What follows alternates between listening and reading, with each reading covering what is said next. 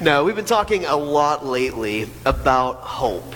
We've been learning about what hope is, what it looks like, how to receive it, how to maintain it, right? Because that test of time, that makes it, you know, the most challenging thing to do is to hold on to hope and allow that to be that placeholder until, uh, you know, every one of God's promises are fulfilled in our lives. It can be challenging uh, when we're, uh, you know, forced to wait in eager expectation week after week, right? Um, but this week, I'm going to kind of pass on something to you. This might be not, not at all a new revelation to you. It should not have been new to me, but I never really thought about it this way. Because usually when I think about hope, I think about circumstances that are outside of our control if I'm in, in need of hope of something, it's because, you know, life just let me down or somebody let me down, you know, and, and you're just left lacking. You know, it's just a, by, by no choice of your own, basically, something happened and you're left waiting in hope. Um, however, that's not necessarily um, the only time when we need to put our hope in God. Now, we know that we have to do that at all times, but a scenario that I never really considered to be a time when we should choose hope is a time when we are left in need because of our own bonehead decisions, right? When I sin, when I act wrongly, and, and I just, you know, suffer the consequences, uh, when, when I choose to act in rebellion or, or whatever the case might be, and I'm just suffering the consequences for it, the natural consequences of my decisions, I always feel like, well, I'm just getting what I deserve, right? I mean, I'm the one that went and, you know, spent this week's lunch money on, you know, uh, you know, the, the, the, snack, you know, cart that came around, and so I'm left hungry because it's just my own bonehead decision, right? However, God wants us to hope in Him, even in those places. Um, you know, because I often thought, why would I put my hope in God to undo the very consequences that he put in place, right? Because the Lord disciplines those he loves. When I make a bad decision, Consequences follow. They always do. And I love that consequences follow good decisions. Reward, right?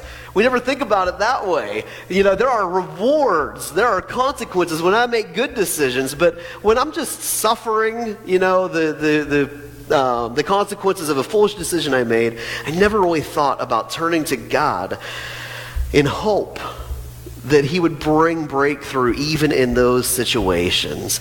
Um, you know, and so as I was praying about the message this morning, God had taken me through all kinds of the Old Testament. I didn't really understand what he was, uh, you know, showing me and what he was teaching until I, you know, kind of put it in light of this. Because when we sin against God, God brings consequences for those decisions, right? We, we miss the mark. Either we do what we're not supposed to do, or we don't do what we are supposed to do. We sin, and we all do it. Um, God brings about consequences. Um, it's just part of living in the natural world that He created. What do we often do after the consequences come? We kind of, well, it's, you know, yeah, I did that, but we excuse it away. There was some reason that I did that, or there, you know, it was so and so made me do it, you know, the devil made me do it. We love saying that one, right? And we don't really accept responsibility for it at first. Now, as you mature as a believer, prayerfully, that season comes to an end quicker and quicker and quicker in your life, and you come to your senses and you repent. Lord, I'm, I'm so sorry. I should have never done that. Or you were, you know, you were leading me to do this thing, and I didn't, and I missed it. Please forgive me. The sooner we, we ask the Lord to forgive forgive us and we repent and we're like, Lord, next time, give me another chance. Give me an opportunity. Give me, you know, another a chance to, to uh, set things straight. That's repentance. God, He always responds with forgiveness and restoration. He, he just always does. But we see this cycle happening in the Old Testament over and over and over again. Israel turns away from God, or the nation of Judah, they turn away from God. They start doing their own thing. They start worshiping idols, or whatever the case might be. And God just is kind of like, okay, then, you make your decisions, here's the consequences. And they would get drug off into exile into other nations, right? And it just, but this didn't happen just one time. This happened over and over and over again. I mean, we talk about the Israelites wandering in the desert with Moses, you know, for, for decades. They wandered and they never received the promises of God. Why? Because they just refused to just trust Him and to enter in. It's really that simple, just trusting Him and entering into those promises. And this awful cycle, it happens over and over again still today today. Now, it doesn't necessarily happen on the national scale that we see it with the case of God's people being a theocracy, but we definitely see it on a personal scale, and we're starting to see it on a national scale, right? But personally speaking, how many times do we go through this vicious cycle over and over and over again? We just can't seem to get it right, right? And so, if we maintain this mindset that I'd always carried regarding seasons of discipline, this is not a fun thing to preach about, it's not a fun thing to live through. If you look at discipline as I'm just getting what I deserve and this is just, you know, God's lot for my life and you just kind of wallow in it, you're missing the point. Completely missing the point. You're missing out on the love that God is expressing through those seasons, and you're never going to be able to break this cycle where you get caught in it. Um, some have dismissed this cycle as living under the old covenant, you know, that when Jesus came and he fulfilled it all, we don't get caught in this, but it's, it's true. We, we still live this way. God is still God. The God of the Old Testament is the God of the New Testament, and, and he still brings consequences for us, for our own good, to teach us, all right? We learn about this in Hebrews chapter 12. Hebrews chapter 12, and I'm going to start in verse 7. And we are called here to endure hardship as discipline. God's treating you as his children. We love being children of God because we're princes and princesses and have full access to the entire kingdom of God, right? We love seeking after the treasures of God and the revelation of God and, you know, identifying as a child of God. But to receive all the benefits, you also have to receive the love of God in the form of discipline. He said, For what children were not disciplined by their father? And if you're not disciplined, and everyone goes through discipline, then you're not legitimate, true sons and daughters at all. If you don't see this cycle in your life of I, I done screwed up and consequences come and I got to repent, then you gotta you gotta really seek out where your relationship's at with God. Maybe it's grown cold. Maybe you've wandered from Him and not even realized it. If you're not seeing that cycle happen in your life at all, because Paul teaches us that, that we all go through that. If we're legitimate sons and daughters of God, we're going to go through that cycle. We're going to go through those seasons of discipline. In verse 9, he says, "Moreover, we all had human fathers that disciplined us, and we respected them for it." How much more should we submit to the Father of spirits and live? They disciplined us for a little while, and as they thought best, they didn't always discipline perfectly, right? I don't always discipline my kids when I should and how I should, right? We screw up sometimes. They do as they think best. It says, But God disciplines us for our good He's a perfect heavenly father who loves us perfectly. So his discipline is always appropriate. It's always, uh, you know, for our good. And, and, it's hard to look at discipline as that way sometimes, but it's, it says here in the Word of God that God disciplines us for our own good so that we may share in his holiness so that we can be set apart for God. His discipline actually leads us to holiness, getting set apart for His purposes. Um, in verse 11, he reminds us of this truth, and we can all amen that, that no discipline seems pleasant at the time. It's painful. However, later on, it produces a harvest of righteousness and peace for those who have been trained by it. If your life is lacking peace, it's a fruit of the Spirit. Sometimes that fruit is grown through seasons of discipline. And we're going to see that in a little bit here.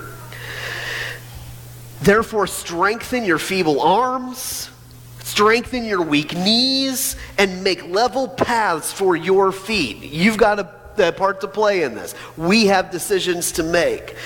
And it says, so that, so that we may be not disabled, but rather healed. The discipline of the Lord can actually result in healing. Healing. So, as we choose to be trained by discipline, we can and we actually should turn to God in hope. Even though He brought the consequences that we're going through, He brought that season of discipline we're going through. If we turn to God and put our hope in Him in that season, He'll bring it to an end. He'll work it together for our good. He will build us up and not tear us down. He will bring healing and restoration. The quicker we learn to turn back to Him, the quicker that our healing and our restoration and our strength and our deliverance will come. Because that is the purpose of discipline. It's to turn our hearts back to God not to drive us away from Him. The purpose of discipline is to strengthen us, not to break us. The purpose of discipline is to produce righteousness and peace, not to prove our unrighteousness, not to put us down, and not to produce chaos. It is to produce peace. And so we're learning this morning again how to put our hope in God and how to make Him our refuge, even when we've blown it, even when we've sinned against Him and we've screwed up. We're going to learn how to enter into that safe covering. Because when we look at the world around us that God created, God created everything with boundaries. Boundaries are good. They are healthy.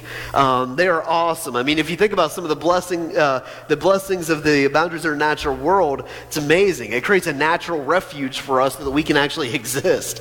He created the earth to spin at just the right speed, so that gravity keeps us down on the ground but doesn't crush us and we don't go floating off to space all right he created the earth to, to, to uh, maintain a safe distance around the sun so that we don't freeze to death and we're not burned up. And it's such a fine balance. Look at our North and South Pole. I mean, if you go just that little distance in the course of, you know, when you think of the, uh, you know, the vastness of space, if you just go that little distance, you'll freeze to death. It's amazing. It, it, that boundary is in place. He created the atmosphere around us so we have all the gases that we need to breathe, right? so that the, the vacuum of space doesn't crush our lungs. He created that boundary between space and he created that atmosphere. He set boundaries between the water and the dry ground. And we all know what happens when those boundaries are crossed, right? You look at some of the tsunamis and whatnot that have happened, destruction takes place. Um, you know, he set those boundaries so we can drink when we're thirsty and uh, we don't drown, you know, otherwise. And the list goes on and on and on. Boundaries are good. We see these natural boundaries and we can respect them and honor them, right? We, we see the goodness in them. But God also gave us moral boundaries in life. And we don't always see those boundaries as being good. We see God as being a big fun sucker that just wants to keep us from having a good time sometimes, right? We don't see the goodness and the healthiness in those moral boundaries. And we love to skirt that line, don't we? We like to live just like that. Our tippy toes right on the edge of where, how far can I get away without calling it sin, right? You know? Um, and I could go on and on and on and list of some of the things that we do, even as believers, you know, and we ought to know better. But we need to see goodness in those boundaries and not keep our tippy toes right on the edge edge of it, stay back in safety, right? We see them as hindering us, they're limiting us in some way, and we don't see them as giving us an abundance of life and, and a fullness of life that you can actually enjoy life with no all the consequences are good when you're staying in your boundaries right? It's all reward. It's all blessing. Remember in deuteronomy god said i'm setting before you today life or death blessing or curses. It's our choice. We can choose where we're going to live when it comes in, to uh, those boundaries, those moral boundaries that God has given us in His Word. But why do we do this? Why do we run away from the protection of God? I mean, He is a refuge. And He has, like, you read in the Word about all of the abundant blessings that God wants to give us. Why in the world would we choose to walk outside of that refuge? Why do we choose to walk out from the protection of God? Because that's really what sin is. It's just walking out away from his protection. It's walking over that boundary and you keep going. Why do we do this? Why do we choose to walk away from something that is so good? Sometimes the reality is you just don't know that you're living in the good old days when you're living in them, do you? Right? Right? Amen. I mean, you just don't realize it. It's not until they're gone that you realize how good you truly had it, right? You know, it's not in these days we're living in. It's so obvious. You know, you you don't realize in value. And at the men's breakfast, we talk about treasuring things. There's so many things that this crazy coronavirus, you know, thing has caused that you you just took advantage of that you didn't really treasure. I never treasured toilet paper until I couldn't get any. Then I treasured that roll, right? You know, I, I didn't keep grabbing and grabbing. I, I you know, I use what you need and that's it, you know? Sometimes we just we don't realize how good we have it, right? Until it's taken away. And that is often what the Lord does. Remember Job? He praised God. He fell down on his face in worship and he praised the God who both gives and takes away. And sometimes that's how the Lord disciplines us, just removing something. And trust me, all that the Lord has to do is just remove a feather of his protection and covering, and you're going to feel the weight of how fallen this world truly is. Sometimes you just don't know what you've got till it's gone. And what happens is that the, the enemy tempts us, right? The devil is the tempter. God never tempts us to sin. The enemy always does. And, and he just draws us out to that boundary. You know, my, my Megan, she loves animals, and she is very good at tempting animals to follow her, right? They don't know what they're getting into, but, you know, you, you just, you dangle that carrot, you have that fresh blade of grass, and, you know, that's what he does. He's like, this is good. This is better than what God has. And, and he tempts you to go away from that protection and that covering. You know, we've heard temptation being described as, you know, the grass being greener on the other side, right? That's the, the cliche. However, we know the truth. We know the truth that the grass is always greener where you feed the soil, uh, where you sow the seed, where you water it, where you nurture its growth, where you protect it from weeds and destructive bugs, right? You know? Um, in Newmine, I lived beside a retired guy, and man, did he maintain his lawn. Like every day, he's out there, you know, with his Scotts, you know, feeding it and fertilizing it, and, uh, you know, and, and man, his yard compared to mine, yeah, you know, I felt bad sometimes. I actually apologized to him a couple of times because he puts all this hard work into his lawn, and there's mine. It's like if he gets cut a week, you know? Um, but we know that truth. It's easy to understand this, but it's hard when you're living it out. It is hard not to see the grass is greener on the other side whenever you're in a challenging relationship and you feel like you're putting the work into it, but it's just not going right. It's just not growing. People just aren't responding the way that you want because we can't control anybody, can we? You can't control. I can't control that grass. I can't grab a blade and make it green and lush and tall, right? I just can't. You can't do that. All that you can do is the hard, hard work of faith. You're doing all the hard work and you're seeing nothing happen, right? But in due time, man, does it produce that harvest, righteousness and peace it produces a relationship that can't be shaken or moved when you put the hard work into it, even when you're not seeing the results. That's hope. That's faith. That's what it looks like. Then you have the grass that is greener that everyone else is jealous of, you know, and you can just be like, neater, neater, you know, it's mine. I worked hard for this thing and you're not getting it. it goes on and on and on with everything in life. So just like last week, you guys remember a picture of my Chewy, little puppy dog, of what hope looks like you know, I was going to uh, an appointment early in the morning to get my sinuses, you know, all sucked out again. I, I do not like that process. Every Thursday in the morning I go to uh, get that done. But, you know, I'm praying about it and praying about it, and I didn't know that what God was giving me, you know, for the message. Yet. I'm just going through all these Old Testament cycles.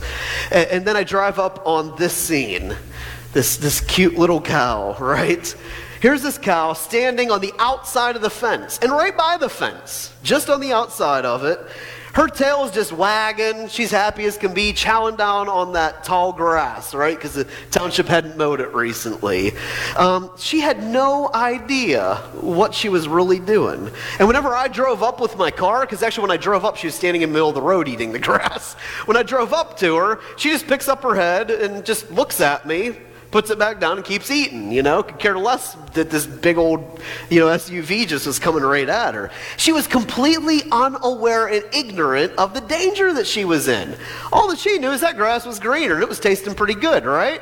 And, and, and she, her attention and her focus was on that temptation. She had no idea the danger that she was truly in at all. And, and she saw the fence, but she simply saw it, right, as a hindrance to her getting to that grass. Now, how often are we like, like her, this cow, when it comes to the moral boundaries of God? We, we think we you know we, we think that we're tempted and we think that the grass is greener so we go out we cross that boundary and we're eating the grass and we're like well didn't die like adam and eve after they ate the fruit like oh all right, we're okay. We're, well, we're naked, but you know, we didn't die. right? That was their response. Little did they know that they did die, you know. And that's the thing about sin, it always leads to death.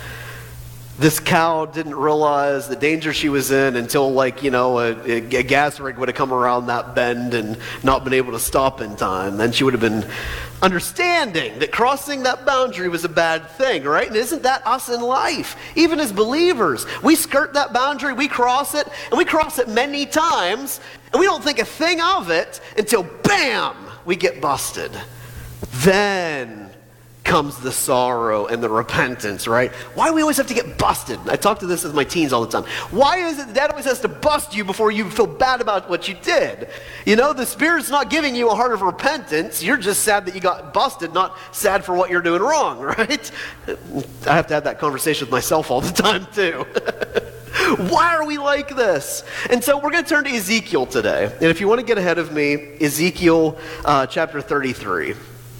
Um, I do apologize. It might be a little longer, but it's going to be good. Ezekiel, he was a priest. He was about 30 years old, and he hung out with guys like Daniel. And as we well know, if you know your, you know, your Bible at all, if you've read through the Old Testament, um, they got taken away into exile. You've heard about Rakshak and Benny, right? I like the VeggieTales version of the fiery furnace better. Uh, you've heard about them. Well, Ezekiel was actually one of the men. He was a priest of God who was also taken off into exile during that time into Babylon. Um, this happened around 597 BC, so yeah, a long, long time ago in a far, far away land of uh, Israel. Ezekiel was sent to be a prophet. Ezekiel didn't get taken into the, um, into the service of the king the way that the other, uh, uh, the other priests did. Rather, Ezekiel was, was, taken away and he was kind of free to live his life. He, he you know, he, they were um, taken into slavery, but he wasn't truly a slave in the service of anybody. He was sort of free to do his thing. And God had a purpose in that. Not so that he lived a less stressful life than, um, than the others that were taken away. In fact, God had a harder calling in his life, similar to Paul in the New Testament. God, how would you like this prophetic word? God said, You're going to find out just how much you have to suffer for my name. It was a similar anointing that Ezekiel carried. He was called, and he was essentially a street preacher. But God didn't send him out to um, the Babylonians, out to a, a foreign nation of uh, people who couldn't speak his language. Um, God didn't take him into Babylon to preach to the Babylonians. God took Ezekiel into Babylon and spared his life and gave him freedom in that nation to preach to the people of God. And I think that in the United States church, we need some evangelists inside the walls of the church. We need to understand our true condition. It's not good in many, many cases. We're missing it so often. And that's what Ezekiel's anointing was. God warned Ezekiel that he was being sent to a rebellious, obstinate, stubborn people, his own people. He was to ignore the threats of their life and he was to preach the word of God, but he was warned most of them aren't going to listen to you. They're going to try to kill you. Yet preach the word and just trust me. What, what, kind of, man, I, I don't want that kind of ministry. That's not a fun ministry, is it? Yeah, everyone's going to hate you and oppose you, but you just keep doing it. And he gave him some, you want to talk about Pentecost in the Old Testament? He gave him some flaky things to do, some weird prophetic acts to do, you know? I mean, it just, uh, I won't go into all the details of all those. R- read in Ezekiel, you'll, you'll find them. But God's people had sinned against God. And he put up with it for a long time. And finally, he's like, enough is enough. He just removed his protection. That's all God did. And the enemy came rushing in, stole everything, destroyed the temple, carried off all the gold and bronze and everything valuable, melted it down. You know, they took it to the scrapyard, literally, of that day. I mean, just all these holy things that were set apart. And the enemy just came in and destroyed it. They had no care or concern for. Like, whoa, this is pretty fancy spoon. I'm going to melt that down and make myself an earring, you know? It's basically what they did. And God's people, his priests, his prophets, they were watching this happen. And I'm sure it killed them, not understanding what was going on. They, but God's people were just like that cow. They didn't realize what was happening and, and whatnot. They didn't see that they had crossed that moral boundary. They didn't see that they were in a state of sin. And uh, unfortunately, a lot of us don't. We're not aware of our own conditions too often. Now, being a spirit filled believer, we ought to be quick to recognize when we screwed up and when we need to repent. But so often, man, we live our lives for years dabbling in the same thing and not realizing that we're in bondage, not realizing that we're not free because you don't know what you got till it's gone, right? Sometimes we don't understand the, the freedom that we're missing out on because we've been bound for so long and we've just gotten used to it, right? Think about a, you know, a fox caught in a foot trap. As long as he's got food and water there and he doesn't try to run away from that trap, life's good. He doesn't know that he's in a snare. He doesn't understand he's in bondage, right? It's not until you try to get out of that that you realize, whoa, wait a second. Something's got a hold of me here, right? You know? We need to be aware of these things. Ezekiel was sent to them to set the record straight, to remind them that they were in Babylon, in exile, that their lives had gotten destroyed because of their own choices because of their own choices. They walked out under, from under the refuge of God. His initial message through the first several chapters doom and gloom. Doom and gloom. He contradicted the false prophets that were floating around the nation, saying that peace is coming. There were false prophets that were saying the walls of Jerusalem, they're, getting, they're going to be rebuilt quickly, right? They were saying all these awesome, nice things that their time in exile was going to be short. And here comes Ezekiel saying, Jerusalem? it's going to be destroyed. There's not going to be anything left standing. They didn't want to hear that, so they listened to what their, their tickling ears want to hear, right? And this happens every election season, right? We like to listen to the prophets that tell us that our guy is the anointed, chosen one of God, right? We just love those prophecies. We, we need to listen to the true word of God, and Ezekiel was not saying what they wanted to hear. So they didn't like it, but it was what God was speaking. It would be like me telling that cow that a huge truck's coming and it's going to die soon, and it's just like, whatever, and it just keeps chewing away, right? You know?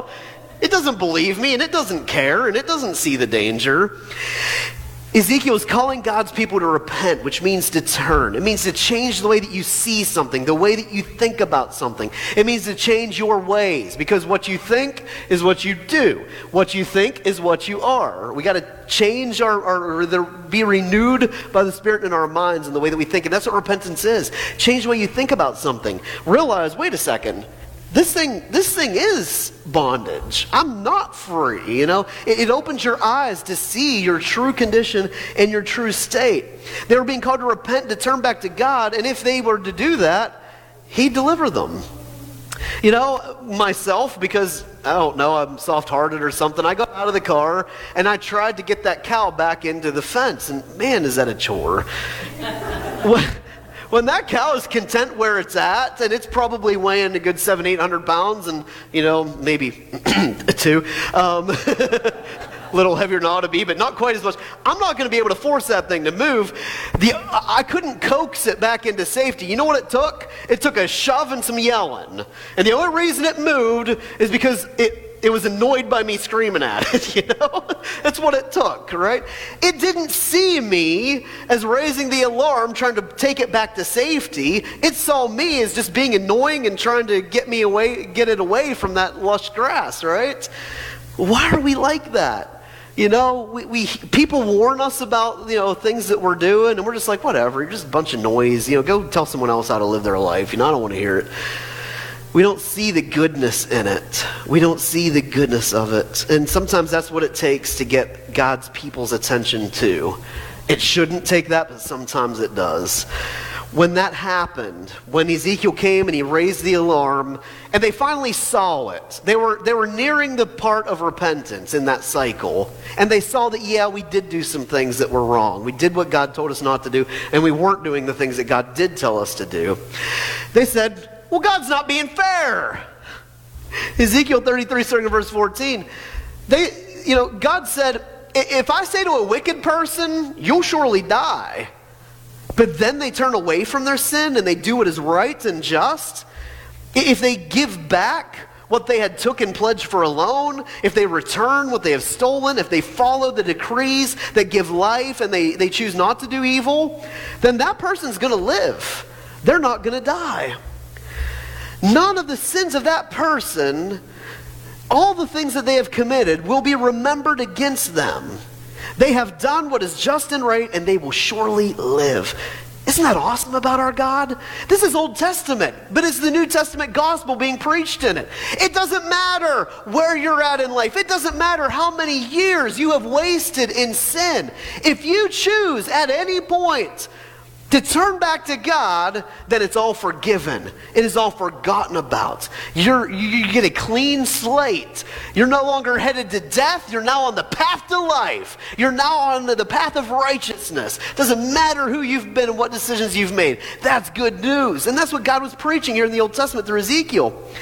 But God said this in verse 17 Yet your people say, this, this is what, And I like this.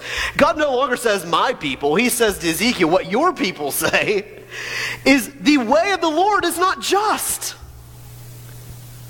But it is their way that's not just. If a righteous person turns from their righteousness and they do evil, they're going to die for it. We'll talk about once saved, always saved. It's, it's, I don't see that message in the, in the Word of God. You can live a righteous life for decades and decades. But if you choose to, to go your own way and walk away from the Lord, well, you just went from the path of righteousness to the path of hell, right? I mean, think about this in, in natural terms. I could be faithful to my wife for 50 years, you know, faithful, always provide for her, take care of her, you know, do all everything right. Well, for one year, I choose to go start another relationship with another woman, right? Is that okay? Some of you are wondering, well, I don't know, well, maybe if. no, it's not okay. And that's what the people were doing. They were cheating on God. Sure, they'd been faithful for all these years, but that means nothing if you choose to walk away from it and start doing what's wrong. Guess what? You're going to suffer the consequences. All of your good doesn't just wipe away the bad that you're doing now, right? It's not how it works. And the people were saying that that's how it ought to work. That's how God's people were viewing this. They're saying God's not just. That's not right. If a righteous person lives all those years and, and yeah, they screw up and they do evil, then they shouldn't have to die for it. And God said they should. In verse 19, it says, um, And if a wicked person turns away from their wickedness and does what um, they will live by doing so. I already said that. Sorry. Yet you Israelites say, in verse 20, you Israelites say, the way of the Lord is not just. God says this, but I will judge each of you according to your own ways. Because God is just. And when He administers justice, it is just. I mean, He's good, He's perfect. He knows what He's talking about, He knows what He's doing. And the thing is, even if you're that person and you lived life right for all those years, but you started dabbling across that boundary, that moral boundary, you started sinning against God, you started missing it in life. If you choose to repent, He'll take you back. But you can't stand on the other side of the boundary and say, well, this fence isn't fair. This isn't right. I ought to be on this side of it. Because I was I, I lived inside of that that boundary all my life. I deserve a year out here. You know? That's what the people were saying to God. And God's like, do you understand what you're saying? This is the boundary of my refuge and my safety and my protection and my cover. This is blessing and abundance of life. And you're out there in Death Valley telling me I'm not just. Just come on back and you'll see, right? I mean, that's, that's what was happening to God's people. And that was the message that Ezekiel was preaching to them. Because that cow that I came across, right? that was it was fenced into this i don't know if you can see oh, to the left look at that boundary there's trees there's a creek there's all of this the grass on the inside and outside of that fence they don't look all that different to me that cow had it good there were shade trees and an abundance of water, even in a season of drought. I mean, that cow had it good. Why did it leave that? For that little strip of grass right by the road that, that's going to die on, you know? That's God's perspective toward us when we say He's not fair and He's not just. Uh, come on, like, what are you thinking? Why did you leave all of that for that little? Because isn't that what sin is? It fulfills us temporarily. It, it, it, does what it promises in the short term. And it hides the long term death that sin always brings. Sin always leads to death. Now, did that cow die that day? No. Did she go out the next morning and die? Who knows? But at some point, it's not going to go well for her, right? At some point, she's going to get hurt. Why do we live that way as believers? Why are we like that stubborn boneheaded, hard headed cow, you know? Why are we like that? God's people felt that way that she did, right? And, and God said this in Ezekiel chapter 34, verse 18 through 19. He said, Is it not enough for you to feed on a good pasture? Must you also go and trample the rest of your pasture with your feet? Like, you've got it good. Why are you muddying it up and destroying it? And he goes on and he says, Is it not enough for you to drink the, the clear water flowing? Must you also walk in it and muddy it up with your feet? Must my flock feed on what is trampled and drink from what is muddied with their own feet? Why are you doing it? God gave you a good life, an abundant life. He gave you all these blessings. Why do we got to muddy it up and muck it up and mud it up? Why do we have to do that? I don't know. I don't know. And that's what God was asking. He was trying to be reasonable with his people, and, uh, and he wanted to have that conversation with them. And so, think about that. When God brings us into disciplines of, or seasons of discipline, God does it and he will certainly, um, and he will certainly do it if we're his children, right? If we're legitimate children of God, we certainly will go through seasons of discipline. We're all going to go through them. It's going to happen. But when God does this, the only reason is to break up the hardness of our hearts. God wants to use it for good. God wants to use it to bring us back to where we ought to be when the season of tearing us up and breaking us down is over, because that's what discipline does, let's be honest, it doesn't do it to our spirit, it does it to our flesh. It, it, it, helps kill and crucify that flesh, it breaks it down and it tears it up. While God is doing that, if we choose to repent, God will bring us into another season of building us up. We get to choose how long of a season God plows us. As soon as we choose to repent, God stops plowing. The hardness is broken. He starts planting. Now, that doesn't mean that you turn into a lush field overnight, does it? No. But God starts the process of turning our lives into good soil. And He starts planting things into our life. He starts healing and restoring us. And in fact, God promised over and over and over again in Ezekiel that He would remove their hard heart of stone and give them a heart of flesh. That He would place inside of them His Holy Spirit.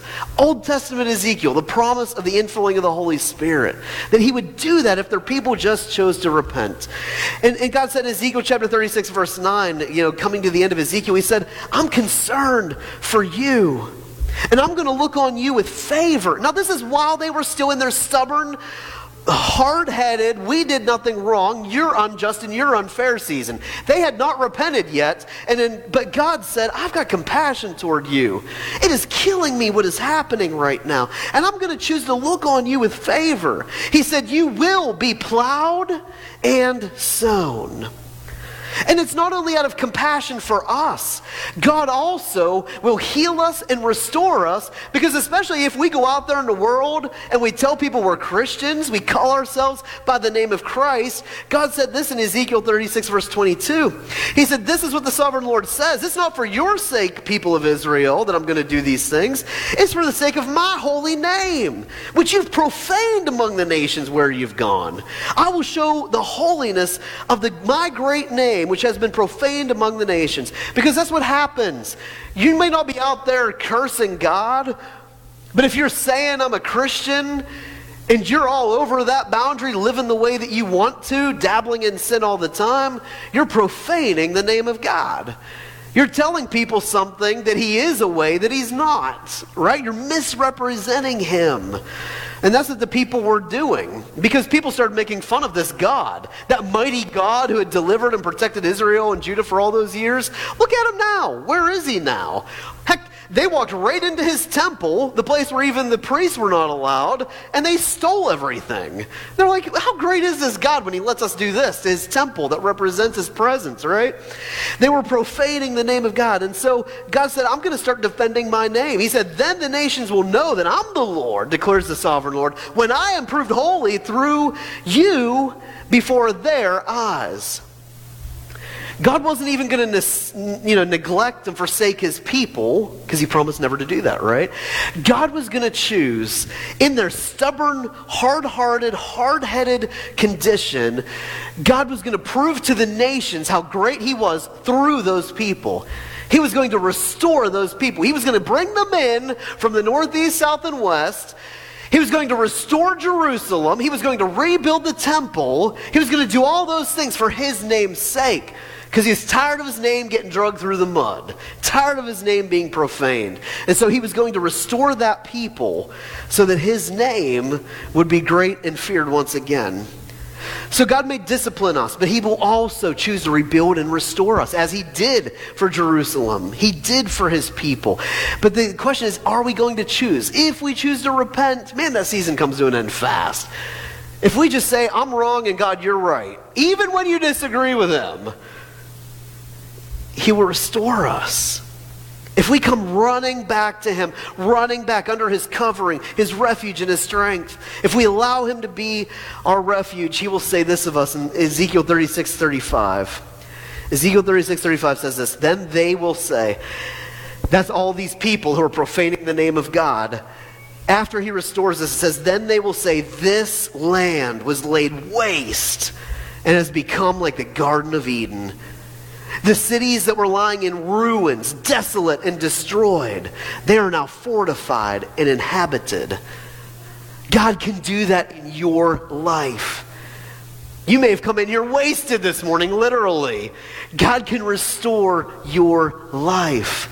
God can rebuild you and reward you. He can take your life and hold it up as an example of what He can do through a life to bring healing and restoration and forgiveness. He can bring abundance and life no matter where we may find ourselves. He is able to turn that around when we choose just to trust in Him, just to, to let our lives in His hands. Ezekiel started out with a message of doom and gloom to bring God's people to repentance, but that is not the whole message of Ezekiel. Ezekiel ended on a message of hope and restoration that God would be a refuge for his people once again. Yes, he calls us to repent. Yes, he calls us out on our sin. That's the bad news. But the good news of the gospel is that there is hope. He's not going to leave you there. He's going to restore you and reward you and bless you. God spoke through Ezekiel this promise to the same people. In, Ezekiel, um, same people. Ezekiel 34, verses 26 to 28. God said, I will make them and the places surrounding my hill a blessing. I will send down showers in season. And praise God for doing that here last night, right? There will be showers of blessing. The trees will yield their fruit, and the ground will yield its crops. The people will be secure in their land. They will know that I am the Lord when I break the bars of their yoke and when I rescue them from the hands of those who enslave them. They will no longer be plundered by the nations, nor will wild animals devour them. They will live in safety and no one will be able to make them afraid. There is hope.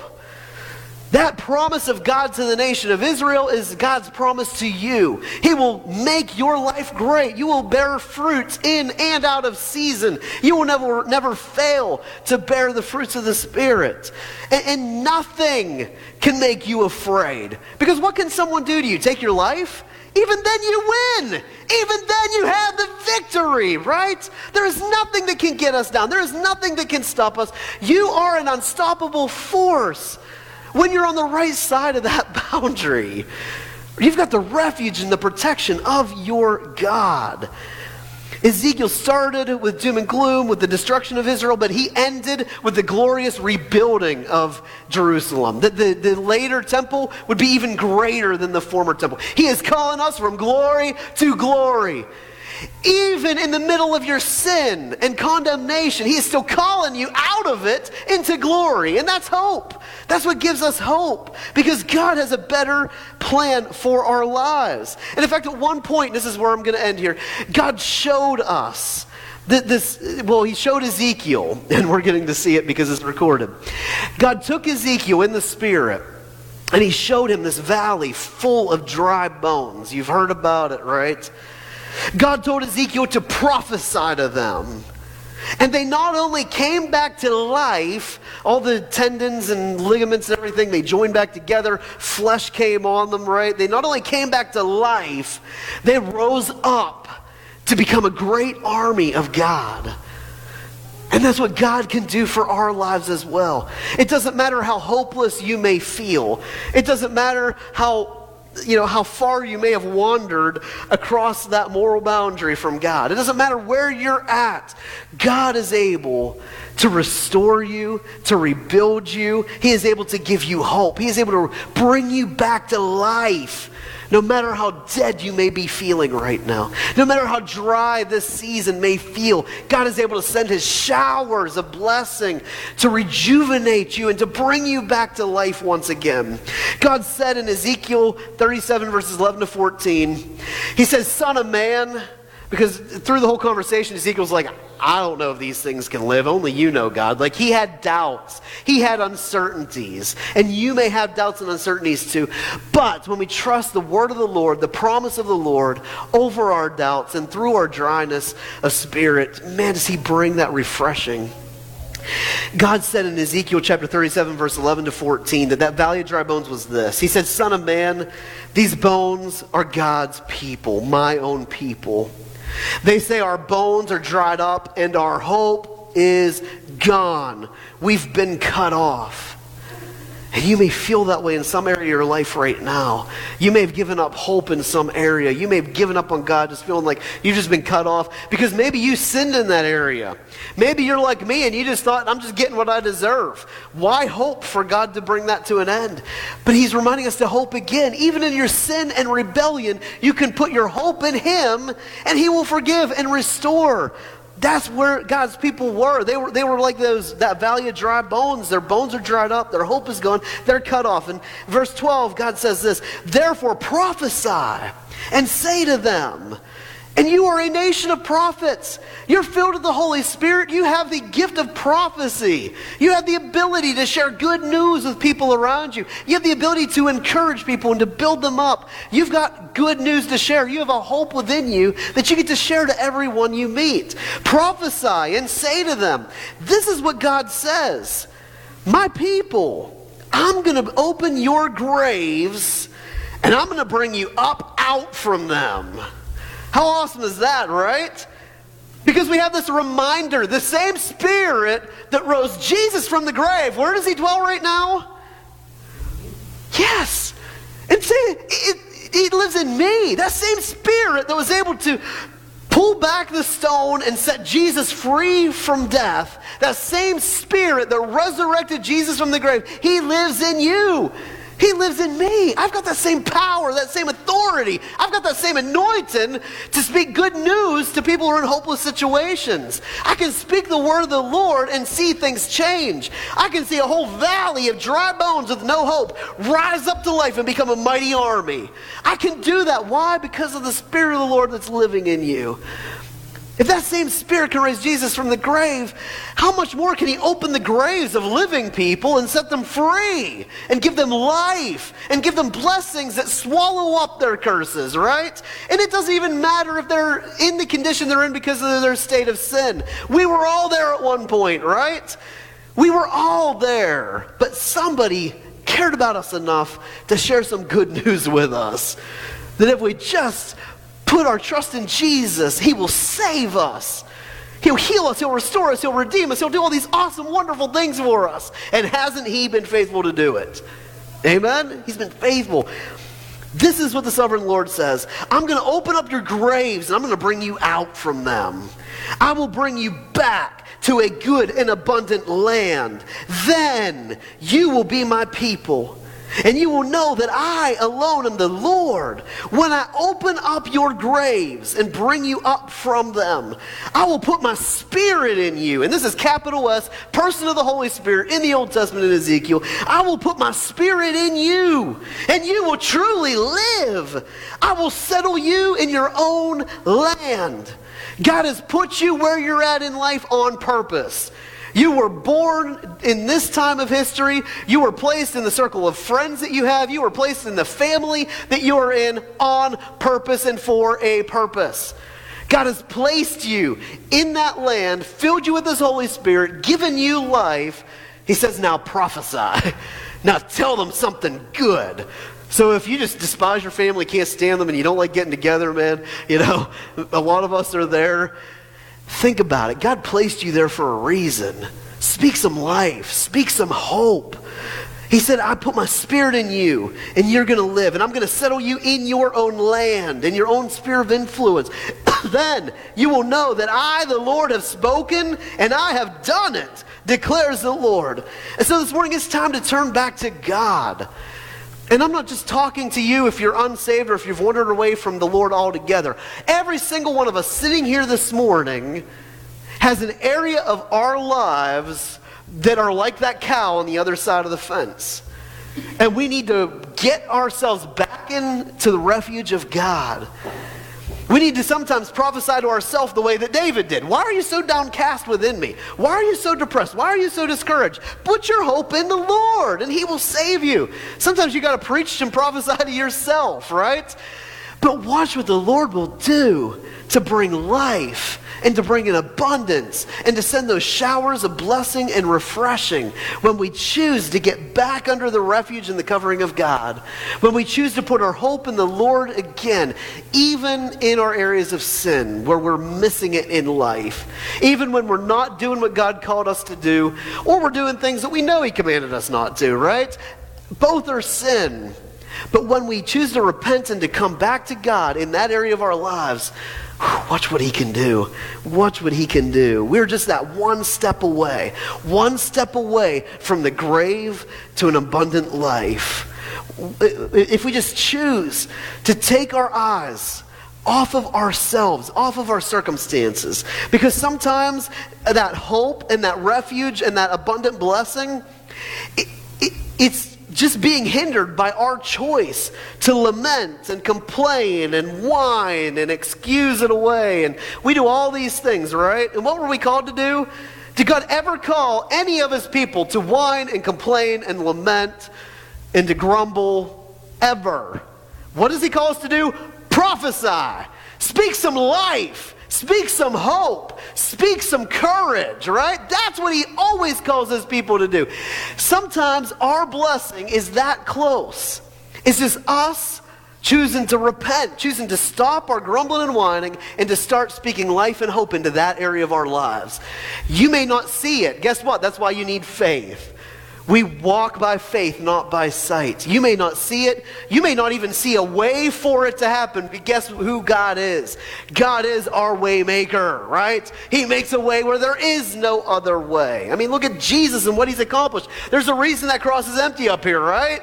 He's not there anymore. He made a way for us to be saved, to be healed, to be set free, to be a person who He created us to be, even when we don't see it in ourselves.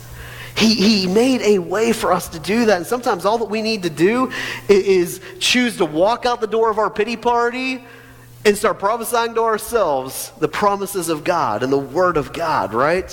Because the pity party's over. It's time to repent. It's time to start speaking to these dry, rattling bones to live again. And so we're going to end with worship. We're going to end with praise. We're, I want to encourage you, if you've never heard this song before, that's okay. Just, just, just, just start speaking to yourself to come up out of that grave to let these bones rattle and come again to life. I'm sure that the Lord right now is bringing to mind that area of your life. Maybe it's a person that you gave up hope on, that you don't pray for anymore, that you don't reach out to anymore. Maybe it's just a promise of God in your life that you're like, maybe this is just the lot that God has for me. This is the way my life has to be.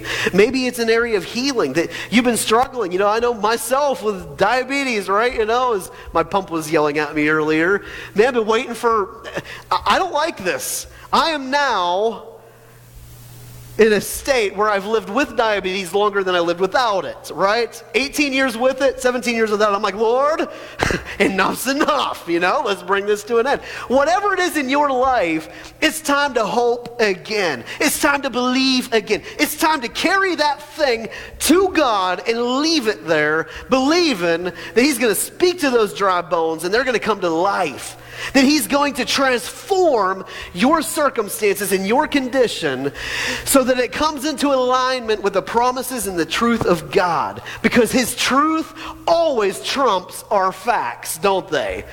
I may have diabetes, yet God's truth says I am healed.